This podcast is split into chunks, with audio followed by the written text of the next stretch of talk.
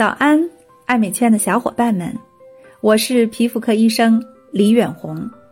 每天早上八点，和大家分享一个感兴趣的护肤话题，开启爱美好时光。我们今天的话题是：为什么护肤品越来越强调透皮技术？难道不应该是成分更重要吗？人类的皮肤看上去柔柔嫩嫩、吹弹可破，而且呢。同时还有毛孔和汗孔同外界沟通，所以很多人都想当然的认为皮肤的吸收不是问题。如果您也这么想，那可就大错特错了。事实上，人类的皮肤就像穿山甲的盔甲一样，几乎刀枪不入，只有很少一部分脂质成分才能透皮吸收，而且效率非常的低哦。所以呀，化妆品拼的是什么呢？就是自己。的透皮技术，呃，有的人呢可能是用脂质体包裹、纳米金颗粒包裹或者卵磷脂包裹，还有的公司呢采用的技术是油水互溶的体系，等等等等。总之，促渗技术用得好，在不伤害皮肤屏障的前提下，让更多有效的成分能够充分的进入到皮肤里边，这样护肤品才能真正的发挥作用。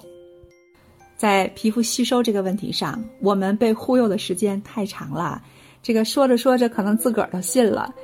比如说呀，我们经常看到有人在这样推销自己的产品，说：“你看，特别好吸收，抹上去之后，然后你看你轻轻的这样的，稍微稍微这样的一抹，瞬间就吸收就没有啦。”其实啊，这是护肤品当中的硅油，在涂抹的这个过程当中呢，把我们凹陷下去的皮沟给填平了啊，是这样的一个现象。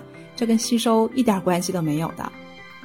还有的人呢，一直在宣传啊，这特别有仪式感的一些手法，什么抹一抹、拍一拍，然后如何如何如何。其实这样做呢，不过是让那些容易蒸发的成分快速的挥发掉啊，是这样的一个现象。其实跟吸收也没有什么关系。总之啊，皮肤在任劳任怨的发挥屏障保护作用，大部分成分很难吸收。那这样的话，我们来看护肤品的功效啊，好坏，拼的一定不是它这个成分本身多么优秀，功效多么强。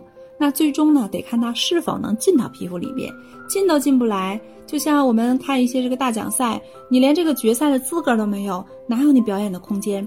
舞台都没有，就不要去拼功效了。希望大家收获一天的美好心情，明早八点见。